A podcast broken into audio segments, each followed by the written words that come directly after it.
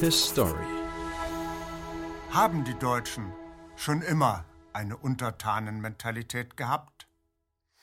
Wenn man sich so umschaut in diesen bizarren Corona-Zeiten, dann kann man schier verzweifeln.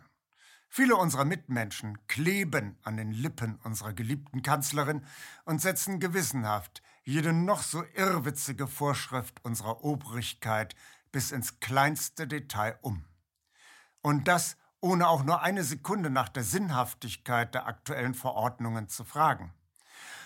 Oder auch nur eine Sekunde unter der Demütigung durch sinnlose Mund- und Nasenmasken zu leiden. Ist den Deutschen die Untertanenmentalität zur DNA geworden?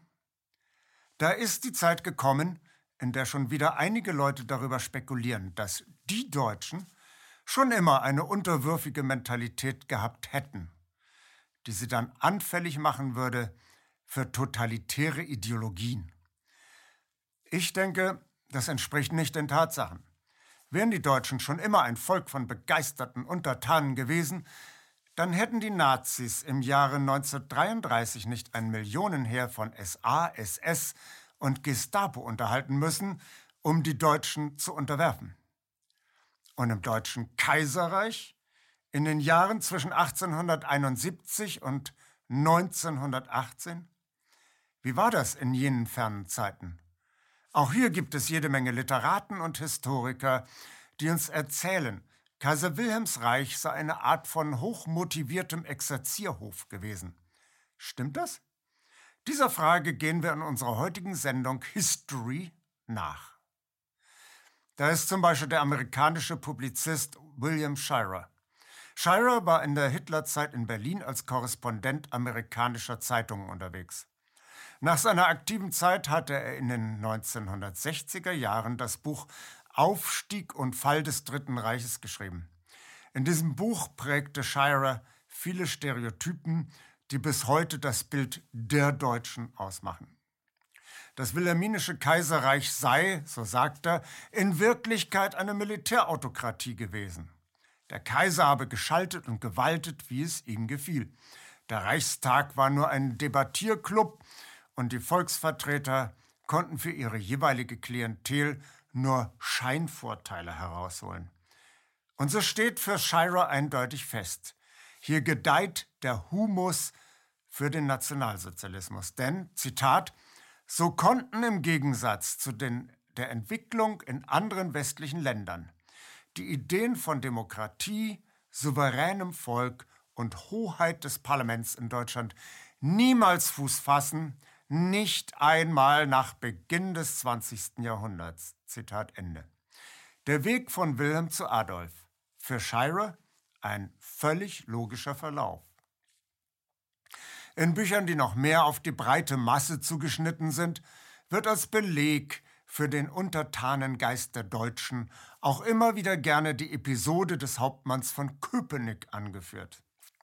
Der Hauptmann von Köpenick jener arbeitslose, vorbestrafte Schuster, der sich eine Uniform anzieht und dann als angeblicher Vorgesetzter den Amtsschimmel stramm stehen lässt.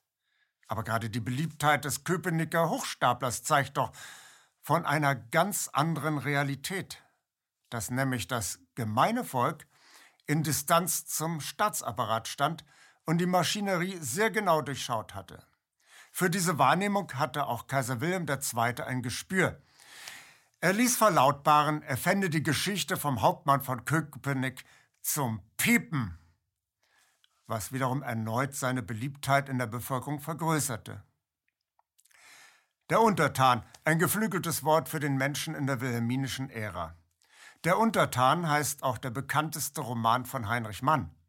In einer Kleinstadt, die Heinrich Mann Netzig nennt, will der bösartige Papierfabrikant Dietrich Hessling sich selbst zum ersten Mann im Ort erheben.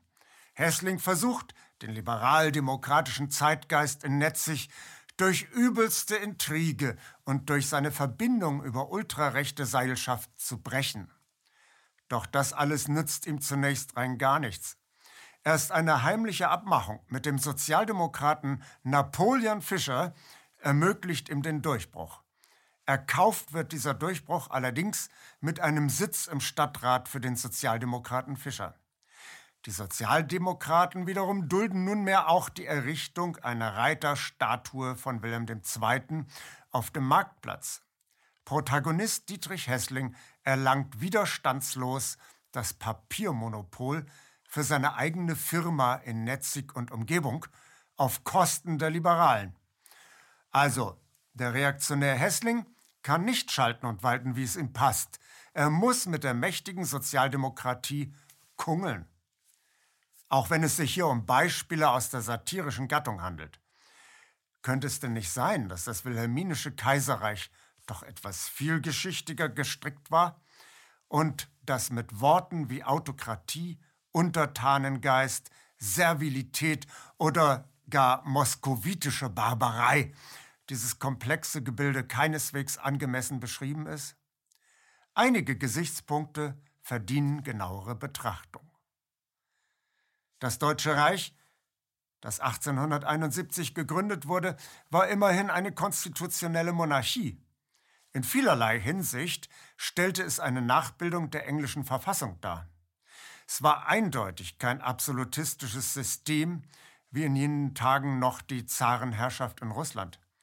Das hieß in der Praxis, der Kaiser handelte und entschied allein auf dem Boden der Verfassung. Ebenfalls wie in Großbritannien oder den USA gab es ein parlamentarisches Zweikammersystem im Bundesstaat Preußen. Das sogenannte Herrenhaus entsprach dem englischen Oberhaus. Es setzte sich zusammen aus handverlesenen Vertretern des Adels, der freien Städte, aber auch aus Vertretern bestimmter Berufe. Das Abgeordnetenhaus, das entspricht dem englischen Unterhaus, wurde nach dem Dreiklassenwahlrecht zusammengesetzt. Wer mehr Steuern zahlte, bekam hier mehr Stimmen zum Wählen zugeteilt. Das war natürlich ganz schön ungerecht. Die Abgeordneten des Deutschen Reichstages wurden jedoch in allgemeiner, gleicher und geheimer Wahl bestimmt. Männer ab dem 25. Lebensjahr durften an der Wahl teilnehmen, egal wie viel Geld sie hatten. Es galt das Mehrheitswahlrecht. Das heißt, in das Parlament kam, wer in seinem Wahlkreis die meisten Stimmen errungen hatte. Parteilisten waren damals noch nicht üblich. Der Kaiser setzte den Kanzler ein und berief ihn auch wieder ab. Der Kanzler war einzig und allein dem Kaiser gegenüber rechenschaftspflichtig. Gesetze jedoch erlangten nur dann Gültigkeit, wenn sie vom Parlament gebilligt wurden. Dasselbe galt für den Staatshaushalt. Bis 1918 ist ein deutlicher Trend zur Demokratisierung zu erkennen. Unter anderem konnte seit dem Jahre 1912 das Parlament durch ein Misstrauensvotum den Kanzler absetzen. Ab der Jahrhundertwende nahm die Macht des Kaisers immer weiter ab und der jeweilige Kanzler musste immer öfter parlamentarische Mehrheiten suchen, um seine Politik überhaupt noch umzusetzen. Das wurde besonders deutlich im Jahre 1907. Damals drangen Nachrichten über den Völkermord gegen die Ureinwohner im damaligen Deutsch-Südwestafrika nach Deutschland. Der General von Trotha hatte eigenmächtig einen Vernichtungskrieg gegen das Volk der Nama angezettelt. Auf Betreiben der Sozialdemokraten wurde die Reichsregierung unter Kanzler von Bülow gestürzt. Nach Auflösung des Reichstags fanden Neuwahlen statt, die als Hottentottenwahlen in die Geschichte eingingen. Und obwohl die Sozialdemokraten Stimmengewinne bei dieser Wahl verbuchen konnten, verloren sie wegen des damals geltenden Mehrheitswahlrechts einige Mandate. Denn das rechte Lager hatte sich auf gemeinsame Kandidaten in den Wahlkreisen verständigt, sodass der rechte Kandidat auch alle Stimmen des rechten Lagers auf sich vereinigen konnte und somit viele sozialdemokratische Kandidaten nur noch abgeschlagen auf dem zweiten Platz landeten. Es ist nicht bekannt, dass in jener Zeit in irgendeinem anderen Land die Regierung gestürzt wurde, aufgrund von Völkerrechtsverstößen in den Kolonien. Die Bevölkerung gewann auf diese Weise zunehmend Interesse an der parlamentarischen Arbeit, sodass, anders als heute, die Wahlbeteiligung im Laufe der Jahre immer weiter zunahm. Von 50 Prozent im Jahre 1871 bis auf 85 Prozent im Jahre 1912. Alle Teile der Bevölkerung diskutierten leidenschaftlich die im Reichstag verhandelten Themen. Von einem Untertanengeist kann schon deswegen überhaupt keine Rede sein, weil die wilhelminische Gesellschaft aufgeteilt war in eine adlige, eine bürgerliche und eine proletarische Welt. Und sie alle hatten jeweils eigene Ziele, eigene Wertvorstellungen, eigene Idole, eigene Medien, ja sogar ein je eigenes Zeitgefühl. So schreibt ein Historiker.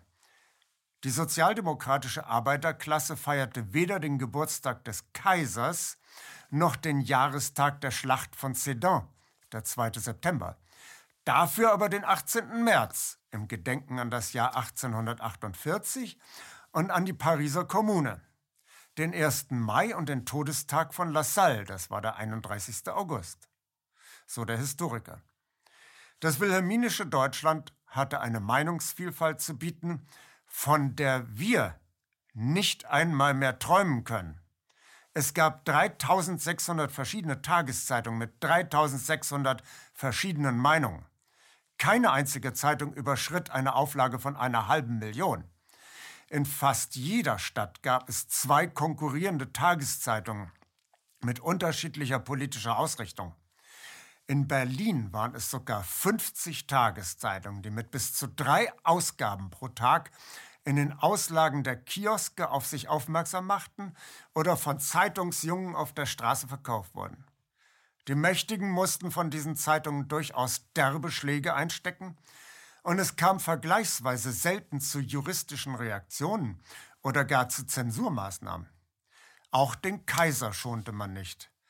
Im Jahre 1906 diffamierte der pathologische Schreiberling Herwart Walden Kaiser Wilhelm II durch eine homophobe Schmutzkampagne, die sogenannte Eulenburg-Affäre. Doch die Freiheit eines Volkes bemisst sich nicht nur an Kriterien wie freie Presse oder funktionstüchtige Parlamente. Wichtig sind auch die wirtschaftlichen Möglichkeiten aller Schichten der Bevölkerung. Wichtig ist, ob finanziell schlechter gestellte Personen am gesellschaftlichen Leben überhaupt teilnehmen können. Auf diesem Gebiet hatten und haben die Staaten Mitteleuropas, also Schweiz, Österreich und Deutschland, effektive Schutzschirme geschaffen, die die Folgen der Kapitalkonzentration ganz erheblich abmildern. Erwähnen wollen wir Aktivitäten im staatlichen, öffentlich-rechtlichen und genossenschaftlichen Bereich. Unter anderem aus der geschmähten preußischen Tradition stammte der Grundsatz, dass Wirtschaftsbereiche der Grundversorgung nicht profitorientiert geführt werden. Bahn, Post oder kommunale Betriebe wurden zunehmend in staatliche Obhut überführt. Das bewahrte diese Bereiche vor Existenzgefährdungen durch Spekulation und das garantierte zugleich verbraucherfreundliche Preise. Eine Erfolgsgeschichte stellt auch der öffentlich-rechtliche Sektor im Kaiserreich dar. Der Staat initiierte und förderte zum Beispiel Kranken- und Sozialkassen, die von Landesversicherungsanstalten eigenständig verwaltet wurden. Für die Sparkassen gab es unterstützende gesetzliche Normen in Preußen schon seit 1838. Unter diesem Schutz richteten die Kommunen örtliche Sparkassen ein. Der Gedanke war, die Ersparnisse der kleinen Leute wurden hier gesammelt. Das Geld bleibt im Ort und wird für Infrastrukturmaßnahmen ausgegeben, die die Lebensqualität der Bürger vor Ort verbessern. Die Reformer wollten die Leute zur Sparsamkeit erziehen und deswegen gab es auch Schulsparkassen und sogenannte Pfennigsparkassen. Christlich orientierte und liberale Bürger taten sich 1844 mit Arbeitern zusammen im Zentralverein für das Wohl der arbeitenden Klassen. 1884 schlossen sich die lokalen Sparkassen zum Deutschen Sparkassenverband zusammen. Nun konnten sich die Sparkassen gegenseitig helfen und einen Pool bilden für schwierige Zeiten. So konnte sich der Deutsche Sparkassenverband im Jahre 1905 auf 13 Verbände mit 1535 Filialen und Einlagen von 8,4 Milliarden Reichsmark stützen. Eine besonders beeindruckende Erfolgsgeschichte im deutschsprachigen Raum handelt von den Genossenschaften. Genossenschaften haben in Mitteleuropa eine lange Tradition. Auf dem Lande teilten sich die Bauern gemeinsam bewirtschaftete Areale, entweder Forstwirtschaft oder Agrarland, die sogenannte Allmende. Seit 700 Jahren gibt es einen kompletten Genossenschaftsstaat, nämlich die Eidgenossenschaft der Schweiz. Wie jeder heute noch vor Ort erleben kann, herrschen dort besonders stabile Verhältnisse. Soziale Konflikte sind vergleichsweise selten anzutreffen. Die Idee der Genossenschaft ist grundsätzlich gekoppelt an demokratische Prinzipien, weil alle Entscheidungen immer nur im größtmöglichen Konsens getroffen werden können.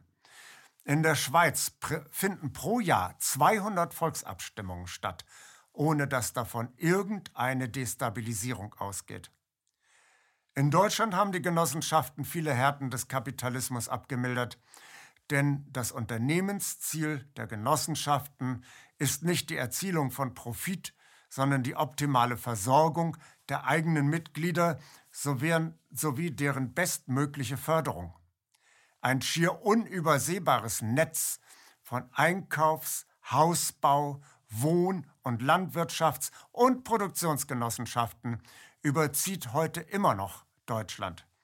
Jetzt müssen wir leider zur Kenntnis nehmen, welche gigantischen Werte an ehemals genossenschaftlichen Eigentum, an internationale Spekulationsfirmen, die sogenannten Heuschrecken, verschleudert werden. Unabhängig voneinander hatten Friedrich Wilhelm Reifeisen und Hermann Schulze-Delitzsch Mitte des 19. Jahrhunderts Darlehensvereine und Vorschussvereine für Landwirte und Handwerker gegründet. Der Staat sicherte deren Existenz durch Genossenschaftsgesetze. Ende des Jahrhunderts förderten die erstarkten Gewerkschaften vermehrt Einkaufsgenossenschaften. 1903 wurde der Zentralverband Deutscher Konsumvereine gegründet. Arbeiter, die wegen ihres gewerkschaftlichen Engagements bei Unternehmern keine Arbeit mehr fanden, halfen sich kurzerhand selber und gründeten in ihrem Beruf Produktionsgenossenschaften. Auch die katholische Kolping-Bewegung war im Genossenschaftswesen aktiv. Die Gewerkschaften hatten im Kaiserreich eine sehr starke Stellung, wobei es neben den sozialdemokratischen noch die christlichen und die liberalen Hirsch-Dunkerschen Gewerkschaften gab. Die deutschen Unternehmer konnten nicht einfach komplett die Belegschaft entlassen, wenn diese Widerworte gaben. Sie konnten nicht einfach Schiffsladungen neuer Arbeiter aus anderen Ländern kommen lassen, wie es in den USA üblich war. Man musste mit dem vorhandenen knappen Arbeitskräftepotenzial klarkommen, oder die Räder standen dem still.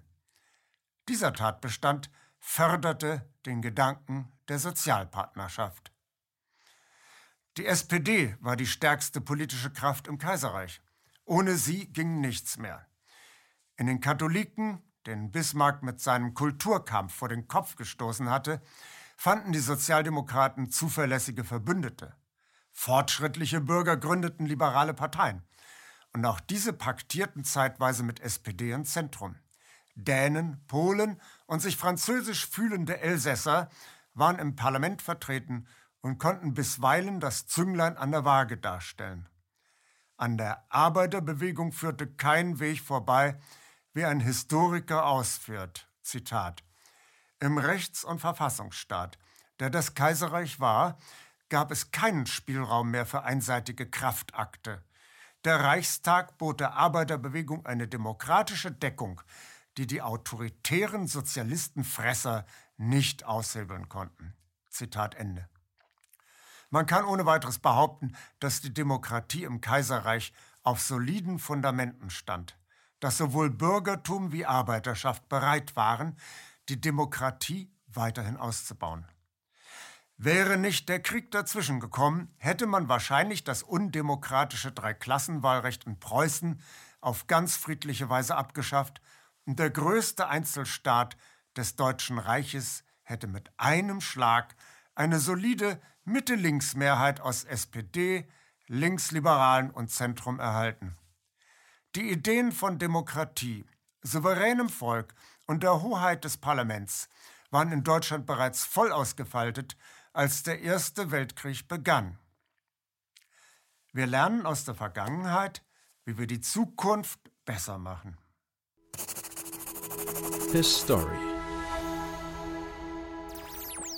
KenFM ist crowdfinanziert und unabhängig. Leiste deinen Beitrag zu freier Presse und unterstütze unsere Arbeit finanziell. Wenn du zukünftig keine Beiträge verpassen willst, abonniere den KenFM Newsletter und installiere dir die KenFM App für iPhone und Android.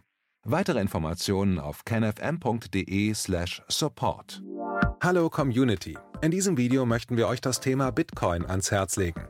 Wir werden euch erklären, was Bitcoins sind, wie man damit bezahlen kann und welche Bedeutung diese Währung für KenFM hat. Viele von euch haben sicher schon von Bitcoin gehört oder nutzen es sogar privat. Wie ihr KenFM mit Bitcoins unterstützen könnt und warum das für uns aktuell sehr wichtig ist, verraten wir euch jetzt. Das ist ein Bitcoin. In Wirklichkeit existiert so ein Bitcoin aber gar nicht. Es gibt ihn nur virtuell im Internet als digitale Währung in einem digitalen Konto. Bitcoin ist eine sogenannte Kryptowährung, die bekannteste weltweit. Man kann damit via Computer oder Smartphone einkaufen, spenden oder sich gegenseitig Bitcoins zuschicken. Bitcoins kann man wie Währungen oder Edelmetalle zum aktuellen Wechselkurs kaufen, verkaufen oder von Freunden zugeschickt bekommen. Einzige Voraussetzung ein E-Wallet, zu Deutsch eine elektronische Geldbörse. Das ist ein Account oder Konto, über das man Bitcoins empfangen oder versenden kann. Wie ihr wisst, nutzen auch wir bei KenFM schon seit ein paar Jahren Bitcoin, damit wir im Notfall auch finanziell unabhängig bleiben können, zum Beispiel von Banken, die uns nicht mehr mögen. Da viele Banken mit unserer Berichterstattung nicht einverstanden sind und nicht im Zusammenhang mit KenFM genannt werden möchten, kam es in den letzten Monaten so weit, dass uns gar keine Bank mehr mag. Weshalb wir leider damit rechnen müssen, vom kompletten IBAN-Zahlungsverkehr ausgeschlossen zu werden. Deshalb der Appell an euch, beschäftigt euch jetzt schon mit der Funktionsweise von Bitcoin, damit ihr uns auch im Notfall trotzdem weiter unterstützen könnt. Alles, was ihr dafür tun müsst, ist, eure bisherige Unterstützung in Euro einfach in Bitcoin an uns zu senden. Dazu legt ihr einfach eine kostenlose E-Wallet an, wandelt einen Betrag eurer Wahl in Bitcoin um und sendet uns diesen an unseren Bitcoin-Account. Den Link findet ihr unter jedem unserer Beiträge sowie unter diesem Video. Alternativ dazu könnt ihr aber auch diesen QR-Code mit eurem Smartphone scannen. Übrigens, eine detaillierte Schritt-für-Schritt-Anleitung haben wir zum Nachlesen für euch schon einmal vorbereitet. Ihr findet sie auf canfm.de/bitcoin. Ob Bitcoin oder Kryptowährungen wirklich die Zukunft des Geldes sind, wissen wir nicht. Aber vielleicht ist das bald unsere einzige Option, so unabhängig wie möglich und vor allem ohne Bankkonto für euch in Zukunft weiterhin freien und unabhängigen Journalismus machen zu können. Wir hoffen sehr auf eure Unterstützung und sagen jetzt schon tausendmal Danke. Euer Team von KenFM.